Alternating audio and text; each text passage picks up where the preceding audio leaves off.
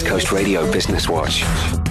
As we navigate a fourth wave of the pandemic, problems we didn't even previously consider is rearing its head, especially when it comes to traveling during the festive season. Now, we know that hotels, tour companies, and other tourism industries have been heavily affected, and due to travel restrictions, rental car companies have also dramatically decreased the number of vehicles in their fleet. According to Business Insider, the total number of available rental vehicles across all sectors, that's cars, 4x4s, and motorhomes, dropped by more than 60% in 2020 compared to the pre pandemic year of 2019. Looming travel bans and uncertainty regarding international movements could leave you in the dark when trying to book a rental car at short notice. Let me know what's happening in your business. Send an email to businesswatch at ecr.co.za.